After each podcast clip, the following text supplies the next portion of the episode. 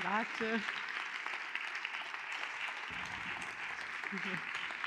Grazie, grazie, grazie.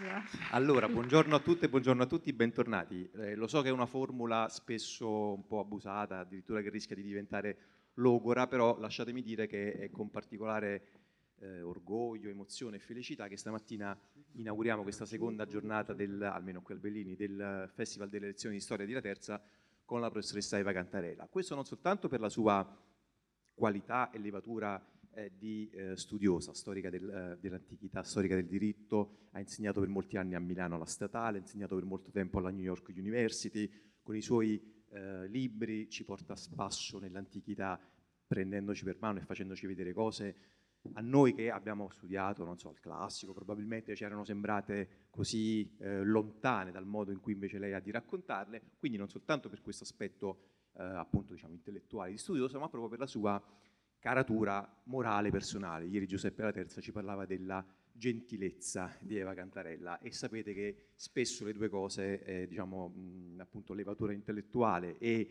eh, piacere personale e umanità eh, di, appunto, di essere umano non sono sempre necessariamente legate a doppio filo. Quindi questo è davvero un, um, insomma, un grande orgoglio per noi. E, stamattina ascoltiamo Eva Cantarella parlarci di Eros. Adesso forse è il tema uh, umano per eccellenza, no? la cosa che abbiamo più indagato da quando da quando esistiamo qui su questa terra, quello più discusso, quello più dibattuto, quello sul quale tutti crediamo di poterci esprimere e di poter, poter dire qualcosa. Con Eva Cantarella lo facciamo naturalmente dal suo punto di vista, dal suo osservatorio, che è appunto quello della, di una studiosa della, dell'antichità e scopriremo una serie di cose, anche in questo caso credo piuttosto sorprendenti, la prima delle quali è che eh, noi crediamo che amore sia un sentimento ehm, appunto universale, che è rimasto sempre lo stesso da quando l'essere umano ha messo piede sulla terra e invece evidentemente non è così, non è così scontato. Vi voglio eh, ricordare che Eva Cantarella, eh, almeno diciamo, i temi che affrontiamo stamattina,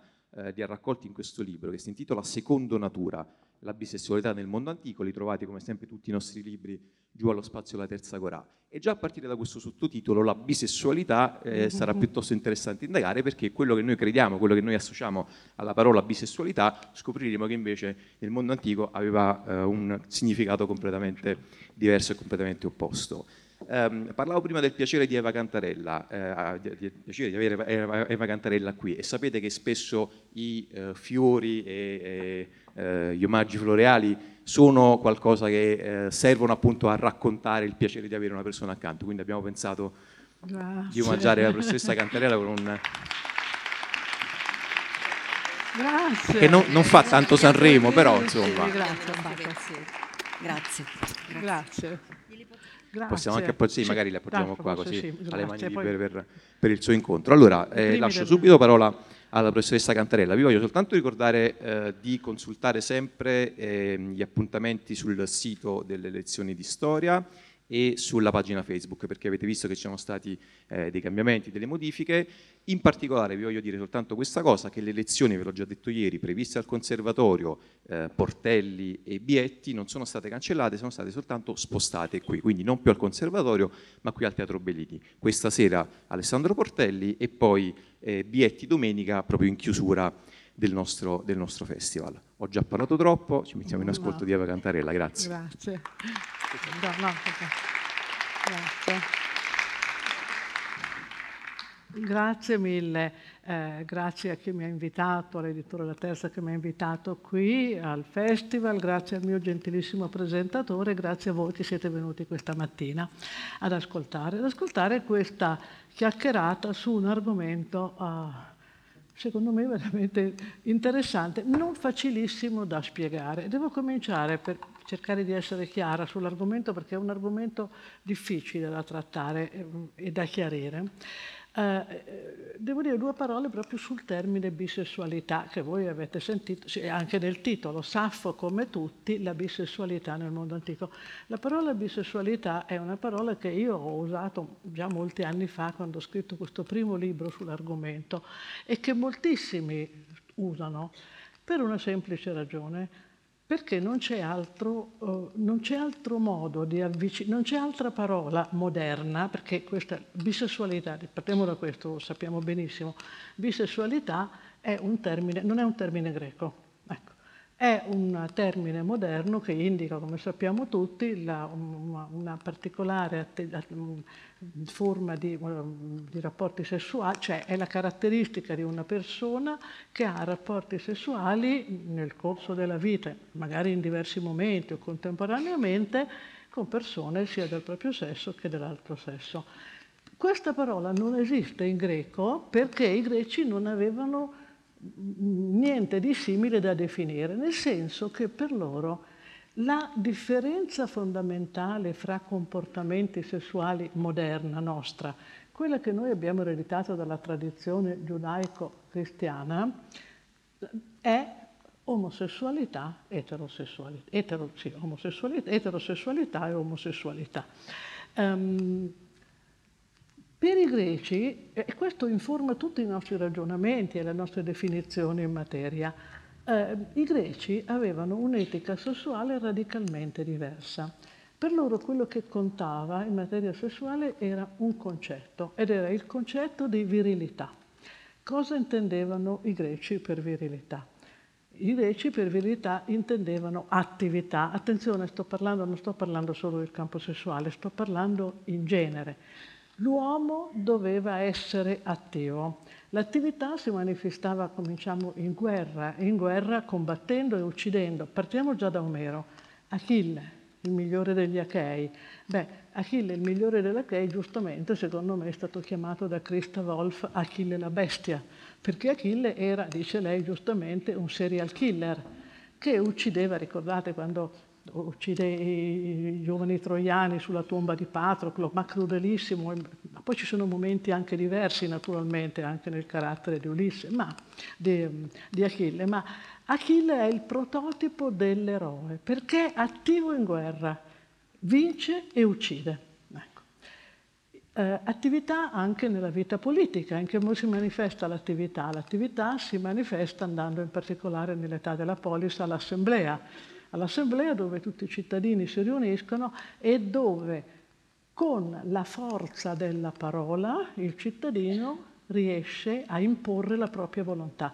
Il mondo greco era un mondo molto competitivo, i valori della, della, della, cultura greca sono fortemente competitivi, in un primo momento esclusivamente, quasi esclusivamente competitivi come in Omero, non del tutto ma quasi, cominciano a entrare in Omero alcuni momenti in cui si percepiscono dei valori collaborativi, ma fondamentalmente i valori sono questi, bisogna imporsi. No? Allora, assemblea, l'assemblea era il momento nel quale imporre la propria volontà, come con la forza della parola parola. Voi sapete che giustamente i greci mettono, Gorgia da Leontina in particolare nell'encomio di Elena, mette in luce la forza della parola, questa cosa piccolissima che ha un corpo piccolissimo ma ha un potere enorme. Quello era il momento. L'attività quindi in tutti i campi, anche in campo sessuale. Cosa voleva dire essere attivi in campo sessuale? Beh, è evidente, voleva dire nel rapporto sessuale assumere un ruolo attivo. Ma gli uomini possono assumere un ruolo attivo sia con le donne sia con gli uomini. Per i greci questa era una cosa normalissima che accettavano assolutamente, per cui per loro il fatto che degli uomini avessero dei maschi, diciamo così, perché poi avessero dei rapporti sessuali non era un problema. Tant'è vero che esisteva una forma particolare di rapporto che noi chiameremmo omosessuale, loro non avevano questa distinzione, che è la famosa pederastia. La famosa pederastia, della quale poi parleremo, che non è neanche lei bisessualità, ecco voglio dirvi una cosa, perché ho usato io e tutti usiamo la parola bisessualità?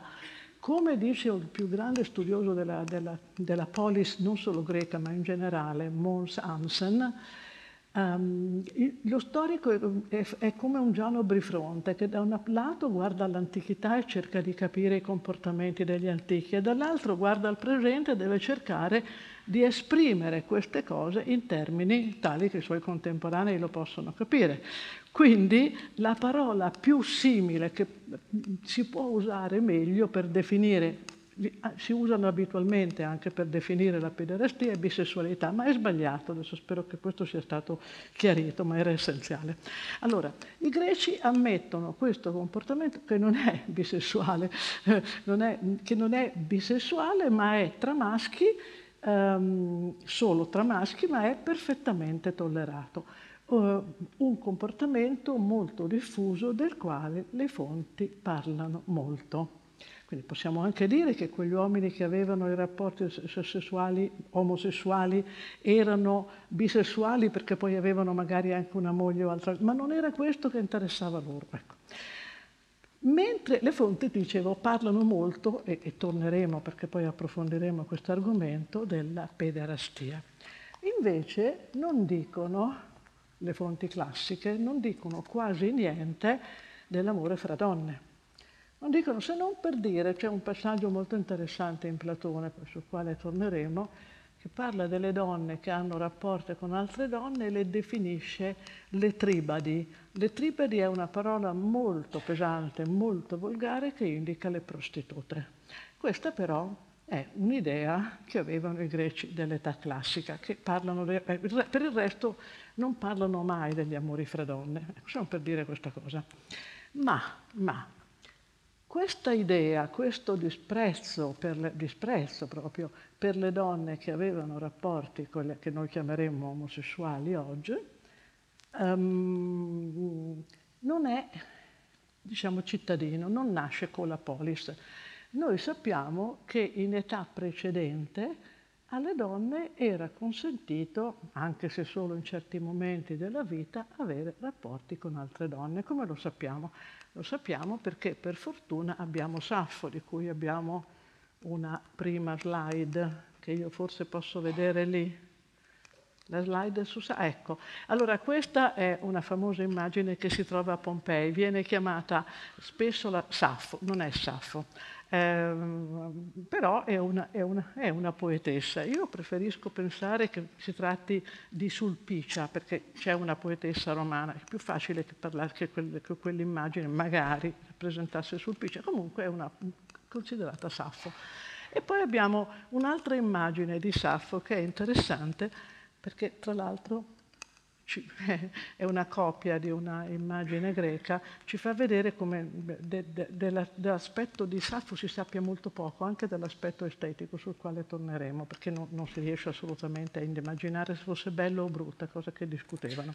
Comunque Saffo ci testimonia che in un'epoca precedente al consolidamento delle strutture della polis, voi sapete, diciamo, mettiamo l'istituzione del sistema politico della polis eh, in Grecia nell'VIII secolo, Saffo vive nel VII, quando le strutture della polis non sono ancora consolidate.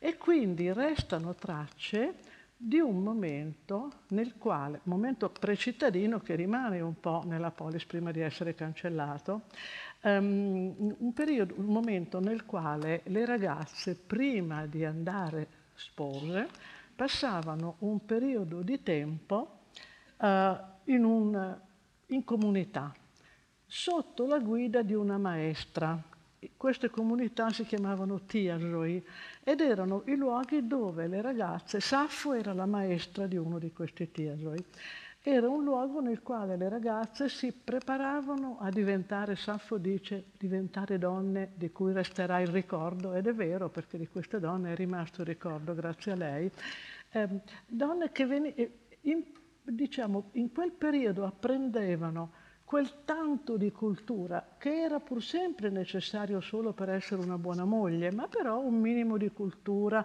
eh, imparavano la poesia, il canto, la danza, eh, imparavano ad assumere un ruolo che era quello matrimoniale, ma che dava più spazio, eh, un minimo di educazione anche alle donne, seppur limitata nel modo che dicevo, e nel corso del quale, ecco, nel corso del quale periodo queste ragazze avevano a volte, spesso forse, eh, dei rapporti con la maestra che non erano solamente maestra allieva, erano proprio anche dei rapporti amorosi, come lo sappiamo. Lo sappiamo dalle poesie di Saffo. Questa Saffo, dicevo prima, della quale già in vita, eh, già dall'antichità nascono delle leggende, poi si, si, sapeva, si sapeva molto poco di lei come persona. Um, era sposata, era andata giovane, molto, molto, molto giovane a un tal Cerchile, aveva avuto una figlia chiamata Clays, quindi da questo punto di vista era eterosessuale usando i nostri criteri ma eh, dell'aspetto fisico dico non si sa niente, perché per esempio è interessante, ma mentre Alceo, che è un poeta suo contemporaneo, nato a Lesbo come lei, diceva che era bellissima, Ovidio dice che era brutta, ma non lo sappiamo perché quel poco, le poche immagini che abbiamo non ce lo dicono. L'altra leggenda era che si era buttata, si era suicidata perché innamoratasi di un, tal, di un uomo che la rifiutava, si era buttata dal, dalla, dalla, rupe di Leucade nel Mar Ionio. Bellissimo, un posto bellissimo tra l'altro. Eh, e quindi da questo punto di vista, vedete, eterosessuale. Ma le sue poesie dimostrano fortunatamente arrivate fino a noi, dimostrano che eh, i suoi sentimenti per le sue allieve, ricambiati molto spesso, erano molto diversi. E io ve ne vorrei leggere alcuni perché sono veramente questi, questi, versi sono stupendi. Safo è, io dico, il più grande poeta della, del mondo greco. Dico poeta al maschile per dire che non voglio indicare, voglio comprendere, uso masch, il maschile come, ne, come, neutro, comprendendo uomini e donne. Allora, questa è scritta, questi versi che vi leggerò, sono scritti per un'allieva, forse si chiamava Agallide che stava per sposarsi. E allora Saffo immagina, la immagina mentre parla e sorride a un uomo, probabilmente il futuro marito, e dice Sembra a me simile agli dei quell'uomo che a te di fronte siede e ascolta te che parli suavemente e sorridi amorosa e il cuore in petto mi smarrisce.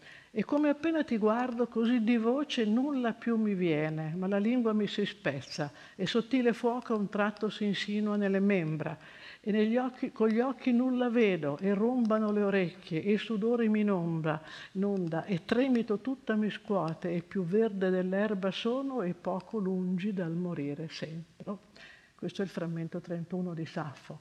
Voglio dire, e beh, a parte la bellezza, è difficile negare che si tratti di amore, no? Eh, quell'amore che, come dice Saffo in un altro frammento, ehm, in, un'altra poesia, eh, che, le, che, le, ispira anche un'altra poesia per un'altra allieva, della quale non sappiamo il nome. E questo dice, e vor, vorrei proprio essere morta, e lei mi lascia piangendo molto. E così mi diceva, Ahimè, come terribilmente soffriamo, Saffo, davvero contro il mio volere ti lascio. Anche questa probabilmente andava a sposarsi. Eh, e così io le risposi, io così le risposi, parti e sii felice e di me ricordati. Tu sai quanto ti ho voluto bene e anche se hai dimenticato, ma io voglio ricordartelo, queste co- quante cose dolci e belle abbiamo goduto. Questo è un pezzo del, del frammento 24. Beh, difficile non pensare, non pensare, che si tratti di amore, no? Quel sentimento che Saffo in alcune, in alcuni frammenti scrive, squassa l'animo come vento al monte sulle querce si abbatte. Questo è il frammento 47. E in un altro frammento definisce questo è il frammento 130, dolce, amara, invincibile fiera che scioglie le membra. Quando Saffo scriveva dunque, due donne, sempre eh, in un momento preciso della vita, durante questo momento di vita comunitaria e all'interno de, del Tieso, potevano, diciamo che, eh, potevano avere dei rapporti sessuali senza incorrere nella riprovazione sociale. Ecco, ma eh, come ho detto, Saffo scrisse, scrisse quando le strutture della polis non si erano consolidate. Quando si consolidano tutto questo sparisce. E le donne eh, vengono inchiodate esclusivamente al ruolo di madre e di moglie, alla quale niente, non c'è neanche più questa preparazione. No? Eh, le donne greche, questa è un'altra caratteristica, non ricevono nessuna educazione, a differenza delle donne romane, ma questo è un altro discorso. E dal momento in cui la polis consolida le sue strutture, il giudizio sociale sull'amore fra donne cambia.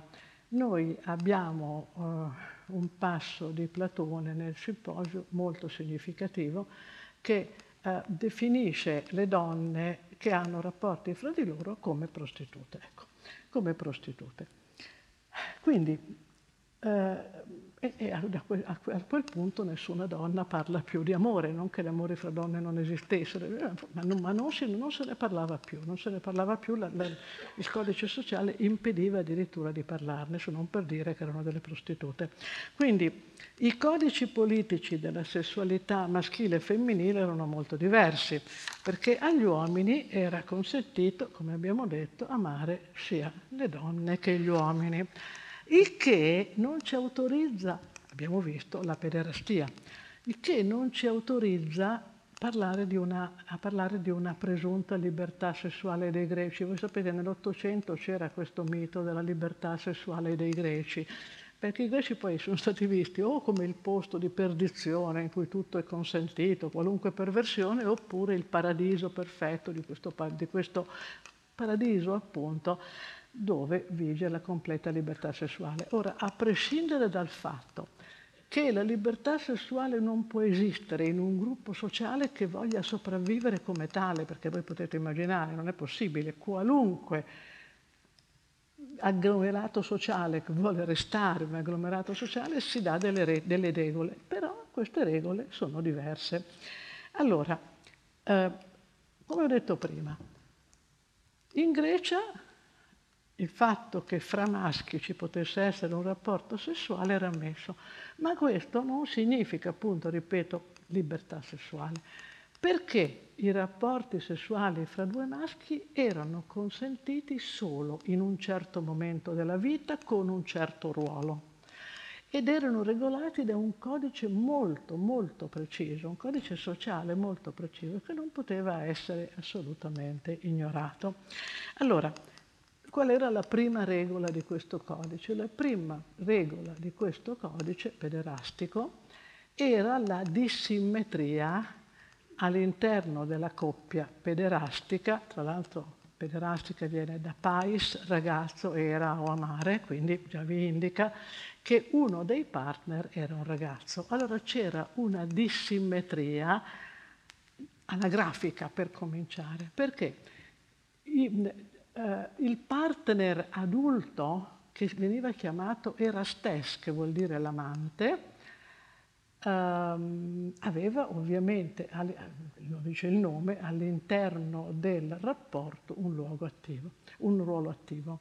L'altro partner era un pais, poi vedremo esattamente di quale età, che aveva invece un ruolo passivo. Quindi già vedete ci sono delle regole molto precise, un ruolo attivo e ruolo passivo e non potevano essere ovviamente variati. Allora, questa è la prima regola, la, dissimmetria anagrafica, dalla quale discende una dissimmetria nei ruoli, non solo sessuali. Perché l'adulto, che era un cittadino ormai, trasmetteva al giovane l'etica, l'etica cittadina, l'etica sociale, l'etica, l'etica, l'etica, i valori della città. Tutto quello tra, insegnava al ragazzo tutto quello che, come avrebbe dovuto essere se voleva diventare un bravo cittadino. Quindi la pederastia era la paideia dei ragazzi greci. I, eh, questo, è, questo, è, un punto interessantissimo sul quale ci sono dibattiti infiniti e certamente io non ho un'idea, ma insomma il, è molto singolare questo fatto che questo ruolo di, di, di crescere i figli dal punto di vista civico, no? comunque di, di aiutarli ad affrontare la maturità, l'educazione, diciamo, spetta tradizionalmente al padre il discorso Roma è più interessante perché c'è anche un ruolo, hanno anche un ruolo le donne, ma non possiamo permetterci adesso di fare i paralleli con Roma, semmai se c'è tempo li potremo fare dopo. Ehm, eh, eh, eh, I greci trasferiscono praticamente questo ruolo paterno a un estraneo che diventa un amante del figlio non lo trasferiscono completamente perché il padre un po' se ne preoccupa, cerca di tutelare, i padri cercano di tutelare i figli eh, perché eh, noi abbiamo notizia, da, tutelare da che cosa?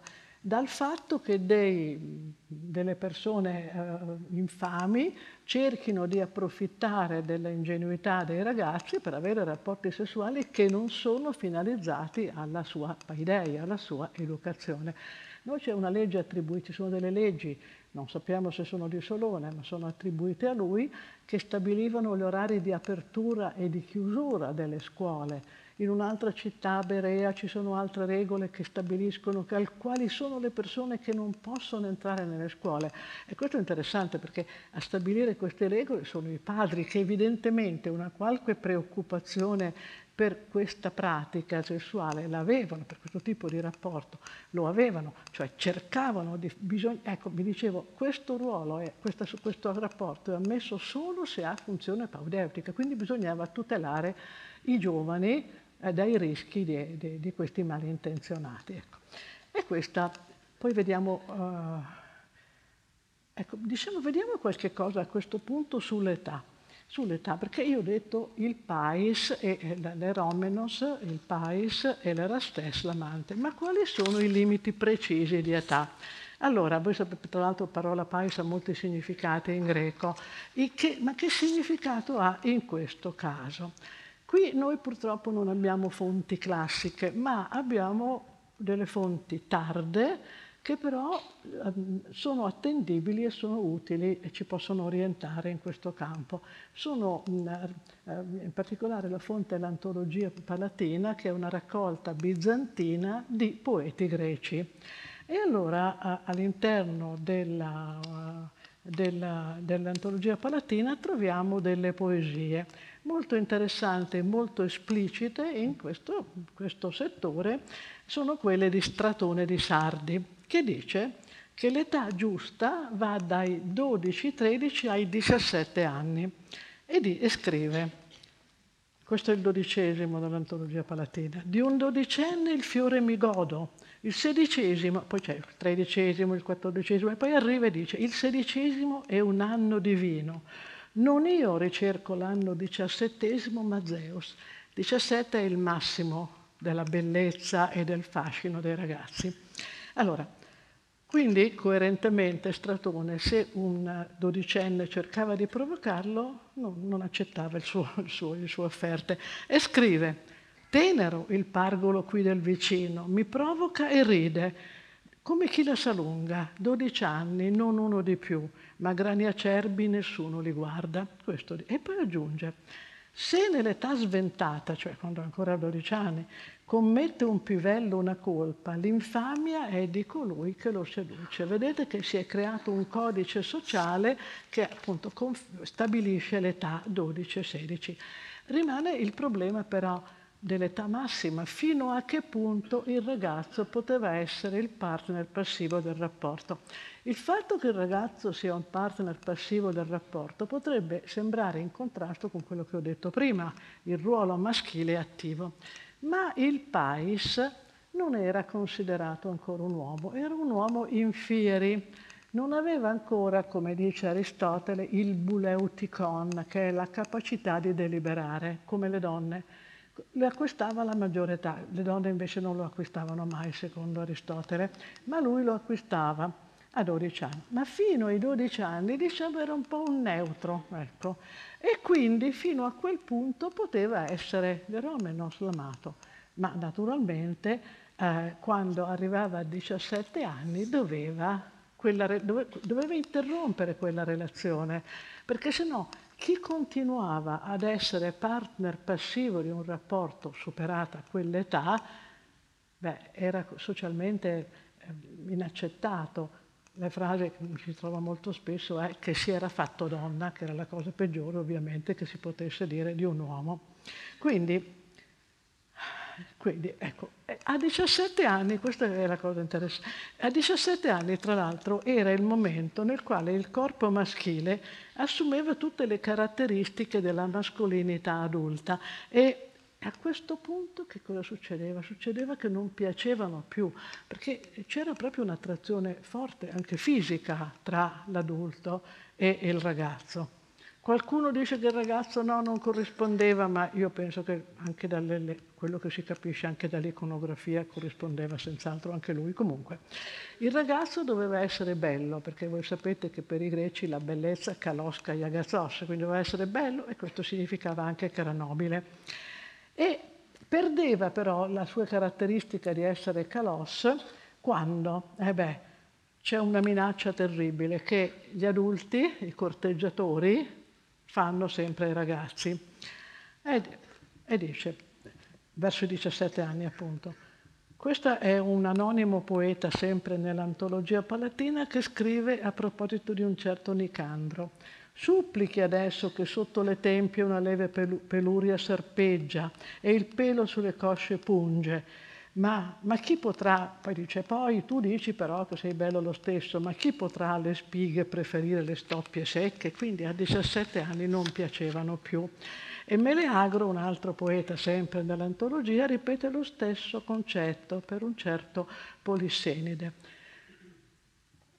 Um, quanto era bello, no scusate, di Eraclito. Quanto era bello, quanto era bello Eraclito. Passato quel fiore, ecco, non era molto fine, ma i greci non sempre erano finissimi, fa guerra il vello a chi dietro lo abbraccia, quindi qualche pesante allusione c'è anche ai rapporti sessuali. E Stratone di Menippo dice, ma insomma, così serio, ti ammanti fino ai piedi Menippo, occhi bassi, mi sfiori, prosegui senza neppure un saluto. Cosa nascondi lo so, sono arrivati. Cosa è arrivato? Che cosa è arrivato? Ce lo dice la poesia successiva. Ora Nicandro si è spento, il fiore volò via dalle sue carni. Prima eri ascritto tra i numi. Al di là dell'umano, ragazzi, mai, badate, ci sono i peli poi. Eisin trick, ci sono i peli. Quando avete i peli non piacete più. Quindi, è, è, insomma, è, è incredibile tutto questo, questo, rapporto per noi, ma insomma... allora, questo essendo il modello del rapporto pederastico, beh, eh, la dissimmetria, ah no, però vorrei dire anche qualche cosa a proposito dell'età, anzi devo dirla, a proposito dell'età massima, dell'età degli amanti, perché gli amanti dovevano essere adulti, no? L'Erastes doveva essere adulto quando un Erastes eh, cominciava ad essere adulto. Allora la maggiore età era 18 anni, però i 18 anni erano seguiti da un periodo di due anni di efebia, che era una specie, possiamo dire, grosso, di servizio militare, nel corso del quale il ragazzo imparava l'uso delle armi e quando tornava alla fine dell'efebia diventava un cittadino. E poi ancora si richiedeva che qualche anno passasse perché così acquistava meglio, diciamo, era più in grado di trasmettere i valori politici ai giovani. Quindi eh, l'Erastes dove poteva avere fra i 22 e i 23 anni in poi, fino a che punto? Fino alla vecchiaia, la vecchiaia che per i greci, i greci molto, avevano dei limiti rigorosi dell'età, eh, e l'età arrivava a 60 anni, c'era poco da fare. Eh, c'è a proposito, mi viene in mente una, una specie di piccolo dibattito da lontano ehm, fra un poeta, uno dei tanti poeti che diceva che 60 anni, 60, a 60 anni non ha più senso vivere perché è finito l'amore, è l'età in cui finisce l'amore e quando non c'è più l'amore non ha più senso vivere, è meglio morire. E Solone risponde, e sembra una risposta, eh, eh, dice io invece eh, invecchio sempre gerasco aei polladidas comenos, che vuol dire invecchio sempre nuove cose imparando. Socrate, un bellissimo verso su, sulle possibilità della vecchiaia. E va bene, però a 60 anni in teoria doveva finire, l'Erastes doveva smettere di avere il rapporto col suo Eromenos, ma non, pare che non fosse molto seguito. Eh, Sofocle, per esempio, è un caso molto noto Sofocle era considerato amante di giovinetti belli e ebbe una famosa disavventura, una volta aveva superato già i 60 anni e aveva convinto un ragazzo a seguirlo sulle mura di Atene, eh, eh, dove evidentemente aveva steso un mantello a terra tentando, forse riuscendo anche ad avere con lui questo rapporto che desiderava. Però alla fine cosa era successo? Il ragazzo gli aveva rubato il mantello.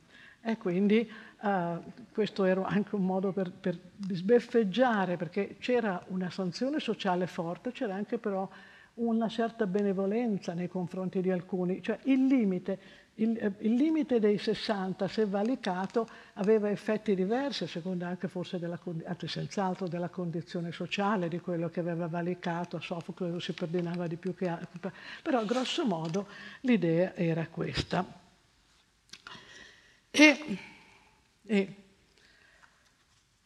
questa è la, uh, la, prima, la prima grande differenza che è quella dell'età alla quale, come vi ho detto, faceva seguito quella, eh, il, ruolo, il, ruolo, il, ruolo, pedagogico. Il ruolo pedagogico, che ecco anche qui, eh, c'era tutto un, vi dicevo prima, questo singolare modo di, questa forma di paideia così particolare creava una certa inquietudine. Da un lato c'erano le leggi di cui vi ho parlato, che cercavano di limitare di evitare che i malintenzionati avvicinassero i ragazzi, dall'altro c'era anche un codice di comportamento per le persone per bene che volevano avere, veramente avere un rapporto paideutico con il paese che avevano scelto Dovete sapere che li andavano a, a guardare alle ginnasi, no? a vederli per vedere chi era il più bello e chi era il più piacevole, discutevano fra di loro. Era. E, ehm, e, c'era un codice che per, per, per essere sicuri che l'amante, l'aspirante amante, volesse avere questo rapporto con il pais, veramente per insegnare, per far sì che la, questo rapporto avesse la funzione paideutica che doveva avere, una, esistevano delle regole precise del corteggiamento pederastico. C'era il corteggiamento pederastico, era l'unico corteggiamento perché le donne non venivano corteggiate, venivano corteggiati i ragazzi. Ed era quindi il periodo del corteggiamento doveva essere lungo perché l'amante, l'aspirante amante, doveva dimostrare al ragazzo che era interessato, che amava lui, il suo spirito, sua, ma non solamente, non solamente il suo corpo. E lo poteva dimostrare, beh, lo dimostrava come? Scrivendo e scrivendo sui vasi o dappertutto, scrivendo poesie per lui, e poi avete visto tante volte sui vasi greci, o Paiscalos, il Paiscalos è il bel ragazzo al quale si, si, si dedicava la coppa. E, mm, e potevano, anzi dovevano fare dei regali, ma attenzione, i regali non dovevano mai essere di valori, dovevano essere piccoli regali. Allora, per esempio, dovrebbe, possiamo andare avanti un momento? Ecco, questa immagine è interessante, vedete, sono, eh, guardate le due coppie a destra, eh, vedete che uno ha la barba e l'altro no. Sono due coppie di amanti che sono seduti a un simposio, poi parleremo dei simposi, e si vede che la differenza d'età, perché l'amante ha la barba e il ragazzo invece il pais non ce l'ha. Eh, la, uh, la foto successiva, se possiamo vederla, Ecco, fa vedere, vedete qui è un ragazzo che ha ricevuto un dono. Che cosa potevano essere i doni? I doni potevano essere molti, non so, coniglietti, galletti, piccoli animali, cose di poco valore. Qualche volta c'è stato un, c'è un, un, un vaso che ha fatto molto discutere perché l'Erastes dà all'eromeno su una borsa che sembra contenere, qualcuno dice contenesse soldi, no, erano dei dadi, era un gioco di dadi quindi eh, questo mi fa venire in mente alcune regole del è incredibile questo corteggiamento, ricorda delle regole del, corte, del, del, corteggiamento omosessuale fino a 50 anni fa più o meno, no? Che le madri dicevano alle figlie non dovete accettare regali di, di valore, no? Perché non sta bene, ecco. E, e, i ragazzi così venivano corteggiati. Il corteggiamento era molto molto importante, molto molto importante.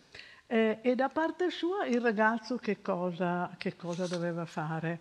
Eh, doveva, doveva, ecco, Secondo qualcuno questo gioco del corteggiamento, dice un David Cohen, uno studioso del mondo greco, molto bravo tra l'altro, era a somma zero. Il ragazzo non doveva mai cedere, invece no, il ragazzo poteva cedere, ma poteva cedere solo quando il, il corteggiatore lo aveva rassicurato delle sue intenzioni e come cedeva fino a che punto potevano arrivare i rapporti sessuali fra di loro. E qui eh, ci sono delle discussioni. Um, qualcuno parla di possibilità solo dei rapporti intercrurali, qualcuno parla di, diciamo, parliamo, usiamo il termine in senso non, non, sodomizzazione, io credo che fossero dei normali rapporti uh, sessuali eh, fra, fra, uomini, come siamo abituati a pensarli, insomma, non credo che il gioco fosse a somma zero, perché non è concepibile un corteggiamento di questo genere e nella storia, che io sappia, altri esempi non ci sono. Allora, eh, cercando di tirare, io non ho guardato che ora ho cominciato, mm. allora, cercando di tirare le somme, ma non siamo ancora arrivati alla conclusione, il rapporto pederastico era il solo rapporto tra uomini positivamente valutato, ma solo se vissuto secondo le regole ben precise che ho cercato di illustrare. Ecco. Um, quindi vedete che non ha niente a che vedere con la bisessualità. La bisessualità è un termine che io continuerò a usare perché non ne trovo di migliori e nessuno ne trova di migliori. Ma voglio dire, eh, questi uomini sono tutti bisessuali nel corso della loro vita, ma attenzione, in due momenti diversi. E questo, secondo me è una cosa molto interessante. Eh, perché questo comporta, altro che libertà sessuale, comporta un, dei problemi. Perché immaginatevi il ruolo di un ragazzo greco. Il ragazzo greco, quando, da quando ha 12 anni, tutte, fino a quando ne ha 16-17, ha questo ruolo passivo, ma è, è, oggetto di corteggiamento, di ammirazione. In Eschine, nell'orazione contro Trimarco, abbiamo addirittura l'elenco, lui, Eschine, per dimostrare che non è contrario alla pederastia eh, in sé, um, fa l'elenco dei, dei, dei, ragazzi amati più belli della città, no? come oggi si parla delle donne più belle o delle attrici più belle o degli attori più belli, dei ragazzi amati. Um, quindi questo ragazzo viziato, al quale scrivevano tutte le poesie, eccetera, eccetera, corteggiato, a un certo punto deve cambiare ruolo. Attenzione, non solo sessuale, tutto, allora, deve da un, non da un giorno all'altro, ma in un periodo di tempo che più o meno abbiamo visto va dai 17-18 anni attraverso l'FBA per altri 4 anni, 4, 2, 3, 4 anni fino ai 22-23, lì deve assumere un ruolo attivo e quindi va in guerra a combattere naturalmente, va in assemblea e deve parlare e sessualmente deve diventare attivo e deve diventare attivo sia con le donne, perché nei suoi doveri di cittadino c'è anche quello di sposarsi, perché i rapporti etero sono quelli che garantiscono la sopravvivenza della città. Uh, e può, può, avere ancora rapporti che noi chiameremmo uomo perché si può scegliere un giovane amato, un eromenos. È una cosa di, credo io, non, non, voglio fare psicologia da quattro soldi, non sono in grado, ma non è, è buon senso, voglio dire, è chiaro che la pederastia era un'istituzione che rendeva il passaggio dall'adolescenza alla maturità, che è sempre problematico, particolarmente difficile per questo cambiamento di ruolo che non tutti potevano sentire e desiderare. Quindi era, eh, parlare di libertà sessuale dei greci è veramente ridicolo. E prima di chiudere però, ecco, vorrei dire ancora qualche cosa, vorrei leggere almeno qualche cosa di Platone, perché per capire veramente la pederastia, secondo me, pochi testi sono importanti come il simposio di Platone. Simposio di, allora, il simposio, il simposio, la parola simposio viene da sum pinein, vengono chiamati banchetti, ma non sono dei banchetti, sì, si mangia anche, ma il vero simposio comincia quando alla fine del pasto si comincia a bere insieme, sun pinein, si beve insieme, tra l'altro um, mescolando acqua e vino, perché voi sapete che i greci non, non, bevevano il vino puro perché era troppo forte e allora lo mescolavano con l'acqua.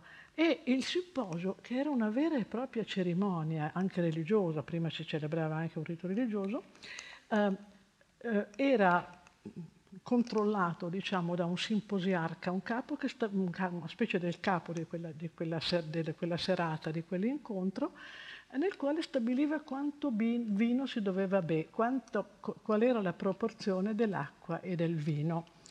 Uh, per, ed è interessante questo, cioè stabiliva che grado di ubriachezza volevano raggiungere ed è questo è significativo, è interessante per pensare, per capire anche i greci anche da questo punto di vista. I greci non avevano un'indole ascetica, ma non volevano l'eccessiva sregolatezza. Quindi anche questo, il fatto del simposiarca che stabilisce la misura dell'acqua e del vino a seconda del grado di ubriachezza che si vuole raggiungere, è un segno della misura greca in tutte le cose, anche, anche in questo aspetto. Allora, il simposio era un altro momento importante di paideia di Paideia anche dei Paides, perché il simposio era rigorosamente riservato agli uomini, le donne per bene stavano a casa. Potevano andarci le donne, diciamo, mettiamo tra virgolette, non per bene, che erano le etere, le prostitute più di alto bordo, diciamo, um, le, le, professioniste, danzatrici, eccetera, e i ragazzi, perché anche i ragazzi era interessante, perché quando si cominciava a bere, poi ave, cominciava un discorso, comincia, si cominciava a ragionare su un tema che era interessante, poteva essere qual è la forma migliore di polis, quindi ai ragazzi serviva, ma serviva anche agli adulti, perché poi per i greci la poideia era permanente, durava tutta la vita. E, e mh, mestiere, il cittadino era un mestiere, quindi bisognava continuare ad allenarsi. E, mh, e, questo, e si cominciava a discutere di un argomento. Allora, il simposio di Platone è molto interessante perché uh, è una riunione, si fa in onore di Agatone che uh, aveva vinto un concorso tragico e il titolo che viene stabilito, l'argomento, uh, l'argomento veniva a volte stabilito prima, a volte dal simposiarca, ma comunque prima di cominciare si decideva. E l'argomento è Eros. E allora, qui, nel, qui nell'ordine parlano Fedro, Pausani, Arisimaco, Agatone, Aristofane e poi Socrate. Poi c'è un'incursione anche di Alcibiade che fa una grande dichiarazione d'amore a Socrate, ma al momento non possiamo parlarne. Interessante però perché fa vedere di nuovo, conferma questo tipo di rapporti, anche se Socrate non ha voluto. Allora, um, quando arriva il, il, il turno di Aristofane, lui racconta il famoso mito dell'androgeno. Il mito dell'androgeno è il seguente. Una volta gli uomini, i sessi, non erano due, ma erano tre. Ma intanto diciamo come erano fatti gli uomini allora all'inizio. Gli uomini non erano fatti come siamo noi, erano sferici, cioè erano rotondi come delle palle, avevano una faccia da una parte e dall'altra, avevano quattro braccia e quattro gambe. Platone dice quando correvano sembravano dei saltimbanchi. Ma un bel giorno questi esseri fanno arrabbiare Zeus, che decide di punirli, perché erano troppo arroganti, decide di punirli tagliandoli a metà. E da quel momento, eh, però, una tragedia, perché cosa succede? Succede che ciascuno cercava l'altra metà e quando la trovava si abbracciavano e non, si, non facevano più niente, non si muovevano più, non volevano staccarsi. Quindi eh, l'umanità tent- rischiava di estinguersi. Allora Zeus cerca di rimediare spostando i genitali davanti. Questo non ho detto che queste palle, queste sfere che eravamo noi inizialmente, erano, avevano tre sessi, c'erano tre sessi, perché c'era uno che era tutto maschio, no? da tutte e due le parti del corpo uno che era tutta femmina e poi c'era l'androgeno che era uomo, da una parte uomo e dall'altra donna. Allora Zeus li taglia a metà, sposta i genitali dalla parte interna, fabbrica poi un bel ombelico da quella parte, ricuce tutto e a questo punto questi possono finalmente accoppiarsi e possono, possono accoppiarsi e sono felici di accoppiarsi, ma possono anche riprodursi. Allora, Cosa succede a seguito di, questa, di questo intervento di Zeus? Gli androgeni, allora Platone qua è molto interessante, dice, Uh, gli androgeni tagliati a metà, siccome erano da una parte uomo, perché gli androgeni sono, sono tutti uomini, allora quelli che erano da una parte uomo e dall'altra parte donna cercano una persona dell'altro sesso. Tra gli uomini, quelli che cercano le donne, tra di loro dice, non sono i migliori, tra di loro ci sono gli adulteri. E lo stesso le donne, le donne che erano parte di un androgeno vanno cercando un uomo e anche loro sono adultere. Poi c'erano quelli, quelli che sono due metà di una donna intera. Beh, quelle, ecco, questo è quello che vi ho citato prima, il passo che vi ho citato prima di Platone.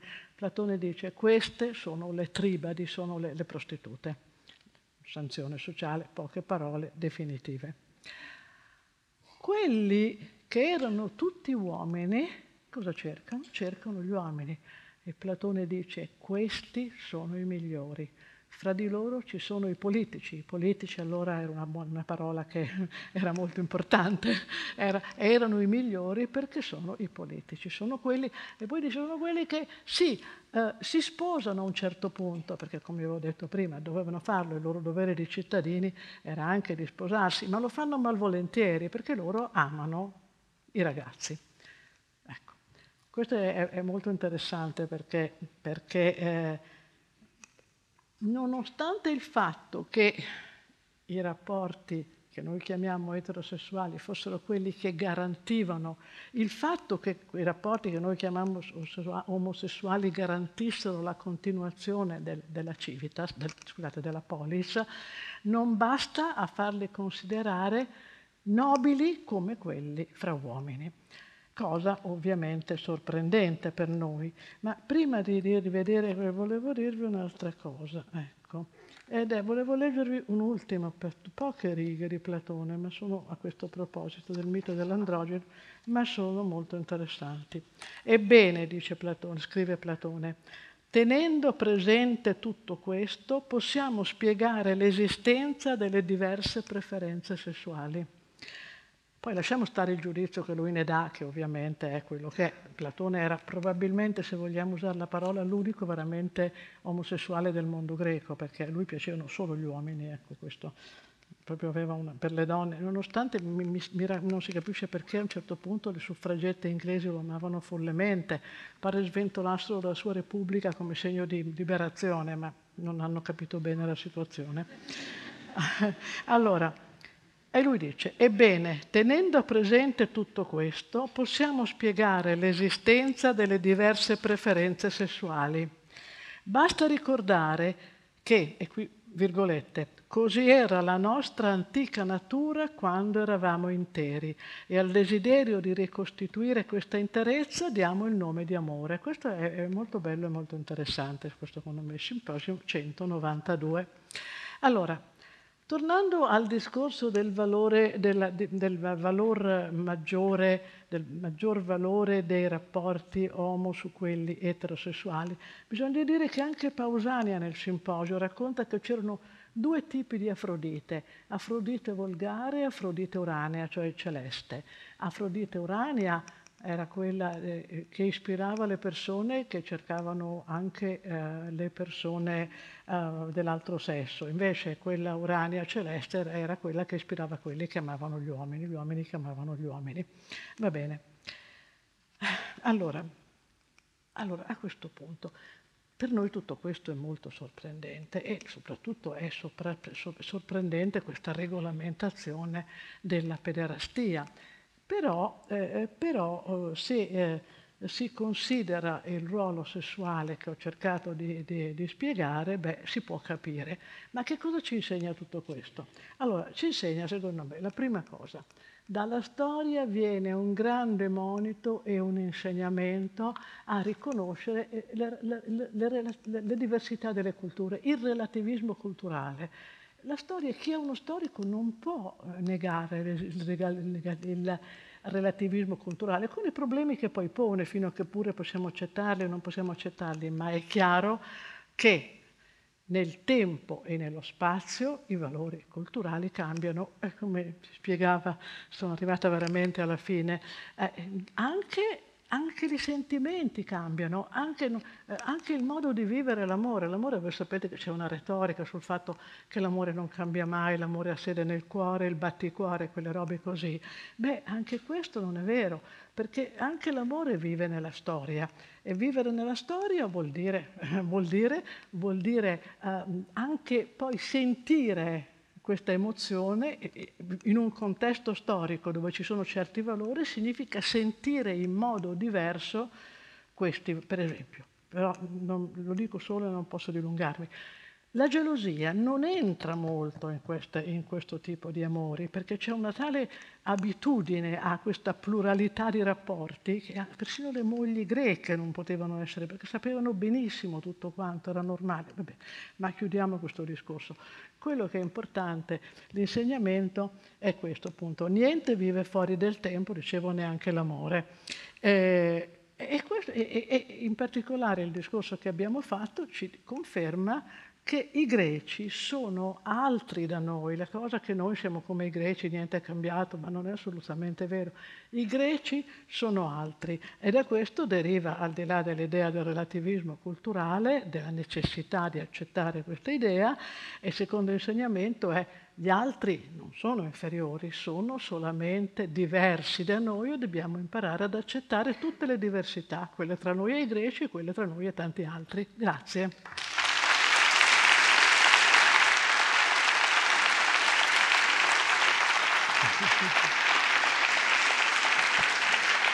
Grazie.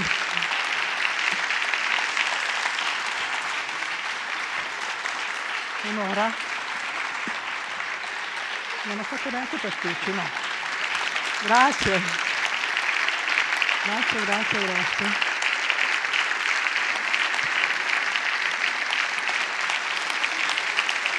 Dibattito.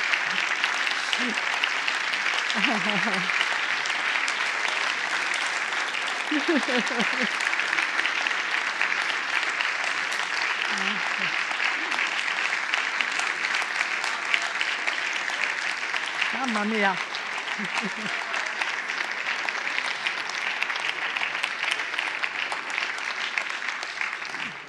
Allora, eh, Eva Cantarella aveva un file nel computer, stamattina come sapete i computer fanno le biz, il computer si è mangiato completamente il file, è riuscita a recuperare soltanto i testi, tutto sì. il resto Eva Cantarella l'ha fatto completamente a braccio.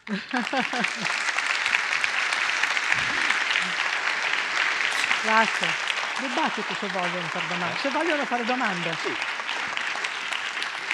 Allora, se qualcuno ha voglia di fare delle domande, diceva la professoressa Cantarella, possiamo ascoltarvi. Sì, allora, un attimo, se c'è un gelato per la sala? Sì, vediamo. Ce ne sono diverse.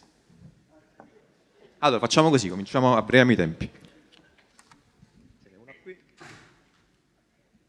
Innanzitutto complimenti. Eh, Grazie. Eh, volevo un piccolo paragone col mondo romano, è molto diverso. Eh, è piccolo, ci vuole una... no, è evidente che non... Ma questa, questa, siccome noi parliamo solo di omosessualità in un certo modo. Esistevano anche dei rapporti normali con i greci o dovevano essere tutti omosessuali? No, come? E eh, vabbè, ho capito. No, allora io ho capito il, par- il paragone con i romani. Allora, voi sapete che Grecia capta? Voi sapete che Grecia capta ferum victorem cepit e quindi a un certo punto anche... Non si sente? Devo andare qui? Ah, è meglio qui? No. Allora, Grecia casta ferum victoriam cequit, eh, la pederastia viene, entra a Roma, però attenzione, non è che prima di questo non esistessero rapporti fra uomini, i rapporti fra uomini certamente già esistevano, ma attenzione, in Grecia, mentre in Grecia i rapporti fra uomini sono fra un, tra due cittadini, cioè tra un cittadino e uno che deve diventare cittadino. In Grecia no, a Roma no, perché voi sapete che il romano deve dominare il mondo, no? Ecco, re, tu reggere imperio populos romane memento. Se devi governare il mondo col tuo imperium, con le tue armi, con il tuo diritto, con tutto quello che hai, non puoi mai essere sottomesso, neanche da ragazzo. E allora c'erano gli schiavetti agli schiavetti. Uno di questi si chiamava il concubinus e dormiva con il padrone. E qualcuno di voi ricorderà l'epitalamio, un epitalamio di Catullo, eh, di Manlio Torquato, che si sposa e allora Catullo, perché eh, allora si usava prendere un po' in giro, come si fa un po' in Inghilterra, nei paesi anglosassoni ancora, da noi no. E allora eh, gli dice, concubino svogliato, dai le noci, si davano le noci come segno di fecondità. Dice, concubino svogliato, dai le noci, ormai per lui, per il tuo padrone, è arrivato il tempo di servire Talasio, che è il dio del matrimonio. E quindi tu accontentati di quello. È. Quindi lo sapevano tutti, no? Il concubino. Uh, Cicerone, Cicerone aveva una relazione col suo segretario Tirone che poi ha liberato, parla dei baci che gli rubava di notte. Quindi Ecco, la dif- però la pederastia fa sì che si, come adesso si usa questa parola, si sdogani il corteggiamento dei ragazzi liberi. Ecco, mentre prima sono schiavetti, gli schiavi continuano a essere l'oggetto preferito, anzi era doveroso per lo schiavo. Mm. Eh, eh sì, cioè, ecco, ho cercato di dire in due parole qualche cosa. Allora, ce n'è un'altra lì? Scusi. Sì, sì, faccia, faccia. Eh, lei ha parlato che non poteva esserci eh, gelosia, essendoci comunque nella società greca una pluralità di rapporti, sì. anche se eh, tre, il frammento 31 dell'Ode di Saffo... Ma sì, quando dice, eh, certo, eh, sì, ma uh, sì, certo. Tanto Saffo però è in un altro momento nel quale c'erano altri rapporti. Allora, non c'era gelosia, cioè non è che non c'era gelosia, voglio, voglio, fare un esempio, quello che... Allora, voi prendiamo la coppia modello in Omero, Ettore e Andromaca, no? È l'unico rapporto matrimoniale che è anche quasi un rapporto d'amore, no? O comunque un rapporto perfetto. Ma lei dice a Ettore quando cerca di non andare a combattere perché tu sei tutto per me, non ho più nessuno, eccetera, eccetera. Poi viene fatta prigioniera, la sorte, la sorte delle, delle, delle, schiave, delle, donne dei venti diventano schiave dei vincitori. La sorte delle donne dei venti ancora oggi ci sarebbe molto da, da dire. E lei diventa schiava, viene assegnata come schiava concubina a Neottolemo. Neottolemo era il figlio di Achille la bestia, secondo me era più bestia ancora del padre, perché se voi vedete nelle fonti è tremendo, quello è veramente un serial killer. Bene, tra l'altro ha un figlio dalla concubina. Attenzione, gli uomini greci portavano la concubina a casa, le concubine vivevano con le mogli, come lo sappiamo? Mo, mo, vivevano con le mogli o comunque portavano a casa della moglie i figli avuti dalle concubine o dalle altre donne. Lo sappiamo sempre da, da questa storia. Fatta, diventata schiava concubina di Neottolemo, eh, lei è oggetto di gelosia da Ermione, che è la figlia di Elena che ha sposato Neottolemo. E allora cerca di convincere la moglie che la moglie non deve essere gelosa di lei, perché dice la gelosia fa male all'amore, non bisogna. Ma perché io, qui si rivolge direttamente come se ci fosse Ettore e dice, ma perché io sono stata così felice con te, con Ettore? Perché io ho fatto di tutto per accontentarti e quando tu mi portavi a casa i tuoi nozzoi, i nozzoi sono i figli illegittimi, quindi quelli avuti dalle concubine, quindi in questo caso le concubine non, non stavano a casa, ma a volte ecco, lei stessa stava comunque in casa le, di, di, di, Ermione e di Neottolemo. Eh, dice, quando mi portavi a casa i tuoi nozzei, io li allattavo al mio seno ed è per questo che noi siamo stati felici. Allora, Evidentemente è molto una donna, una donna, di oggi che vive in una, tipo, un altro tipo di organizzazione sociale con un'altra mentalità, non, non, farebbe mai una cosa del genere, non direbbe mai, no? Voglio dire, il contorno, anche il sentimento, lo vivi in modo diverso, lo puoi vivere, non vivere, lo vedi meno, a seconda del... Non, i sentimenti, ecco, questo è un dibattito molto, molto, che non, non riguarda solamente la storia. L'idea, i sentimenti sono qualche cosa che è innato oppure è culturalmente determinato. Io non sono per un culturalismo estremo, però credo che gran parte dei sentimenti sia determinato dalla cultura nella quale si vive. E lì l'esempio di Elena mi sembra un esempio. Ecco. Scusate di Elena, volevo dire di, di, di Allora facciamo le ultime due domande, poi lasciamo la professoressa sì. libera. Una lì e ce n'è un'altra di dopo. Sì. Premesso che mi chiama Achille, lei più volte ha detto che sono una bestia e mi sono offeso. no, non lei, quell'altro. quell'altro. Ah, Aspetti un attimo che il microfono non si sente. Prova questo. Beh, io sono un po' sorda, non si preoccupi. Allora, ecco, ora si sente bene. Eh, premesso che io considero l'omosessualità un'aberrazione della natura, nel frattempo... E chi ne è ricchione? Dobbiamo accettare...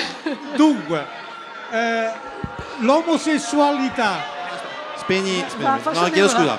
No. Aspe- accettiamo qualsiasi tipo di opinione se ben detta. Uh, premesse di questo tipo, Premesse. francamente, sono un po' irricevibili. Quindi non so cosa può venire dopo questa sua affermazione. Qualsiasi cosa venga non è niente di interessante, mi scusi.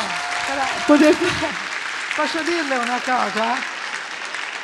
Posso dirle una cosa? Io sono un po' scoraggiata perché vedi, io speravo con questo di avere minimamente cercato di fare capire che non è così.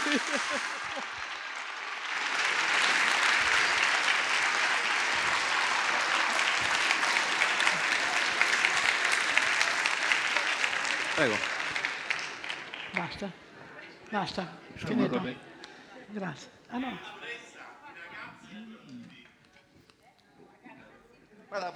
Sono Roberto Scenna, professoressa. Grazie per la sua lezione.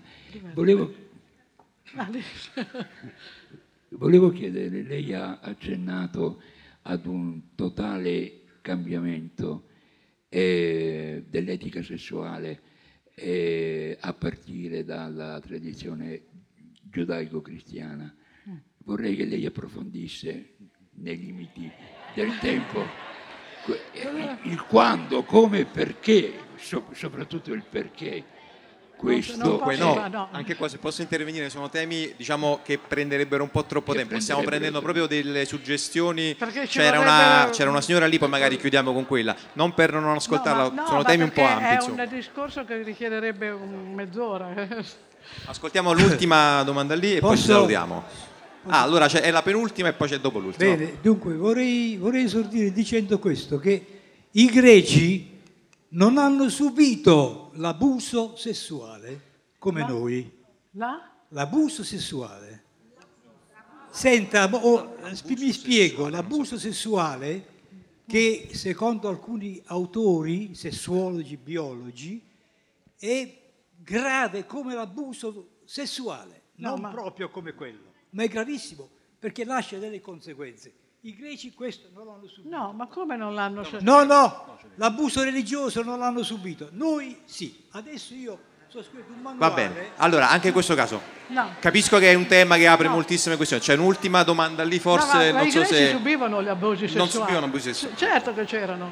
Ah, no, certo, chiaro. Certo, sì, sì, chiaro. ma non, non, ma... non relativo al discorso. No, ma non è così. Non mi fa finire, non mi fa finire. No, vedo che ha un foglio in mano, vuole leggere qualcosa? Sì, sì, sì. E cosa sta per leggere? No, è un po' lungo, guardi. Abbiamo anche dei tempi ma, di rispetto ma, per i lavoratori del teatro. C'è un'ultima non è, domanda. Non è lungo, e allora è finito qua. Eh. Guardi, noi stiamo io, raccogliendo io, domande io, che prevedono una risposta parla, di un minuto. Voglio parlare non voglio censurarla, è che semplicemente abbiamo dei tempi. La bisessualità cioè, è importantissimo. Facciamo una cosa, vuole che ne parliamo dopo? Esatto, magari no, no, voglio parlare qui. Eh. Allora facciamo così, facciamo così, ascoltiamo la domanda della ragazza che è dietro lei. Se Salvatore prende il microfono e lo dà alla ragazza. Guardi, un foglietto. No, non abbiamo tempo, guardi, davvero è l'1.20 e dobbiamo rispettare anche i lavoratori del teatro. Mi spiace. È un tema difficile, basta, chiudiamo, dai. Vediamo di... Allora direi, ci fermiamo qua. Grazie, grazie. Grazie.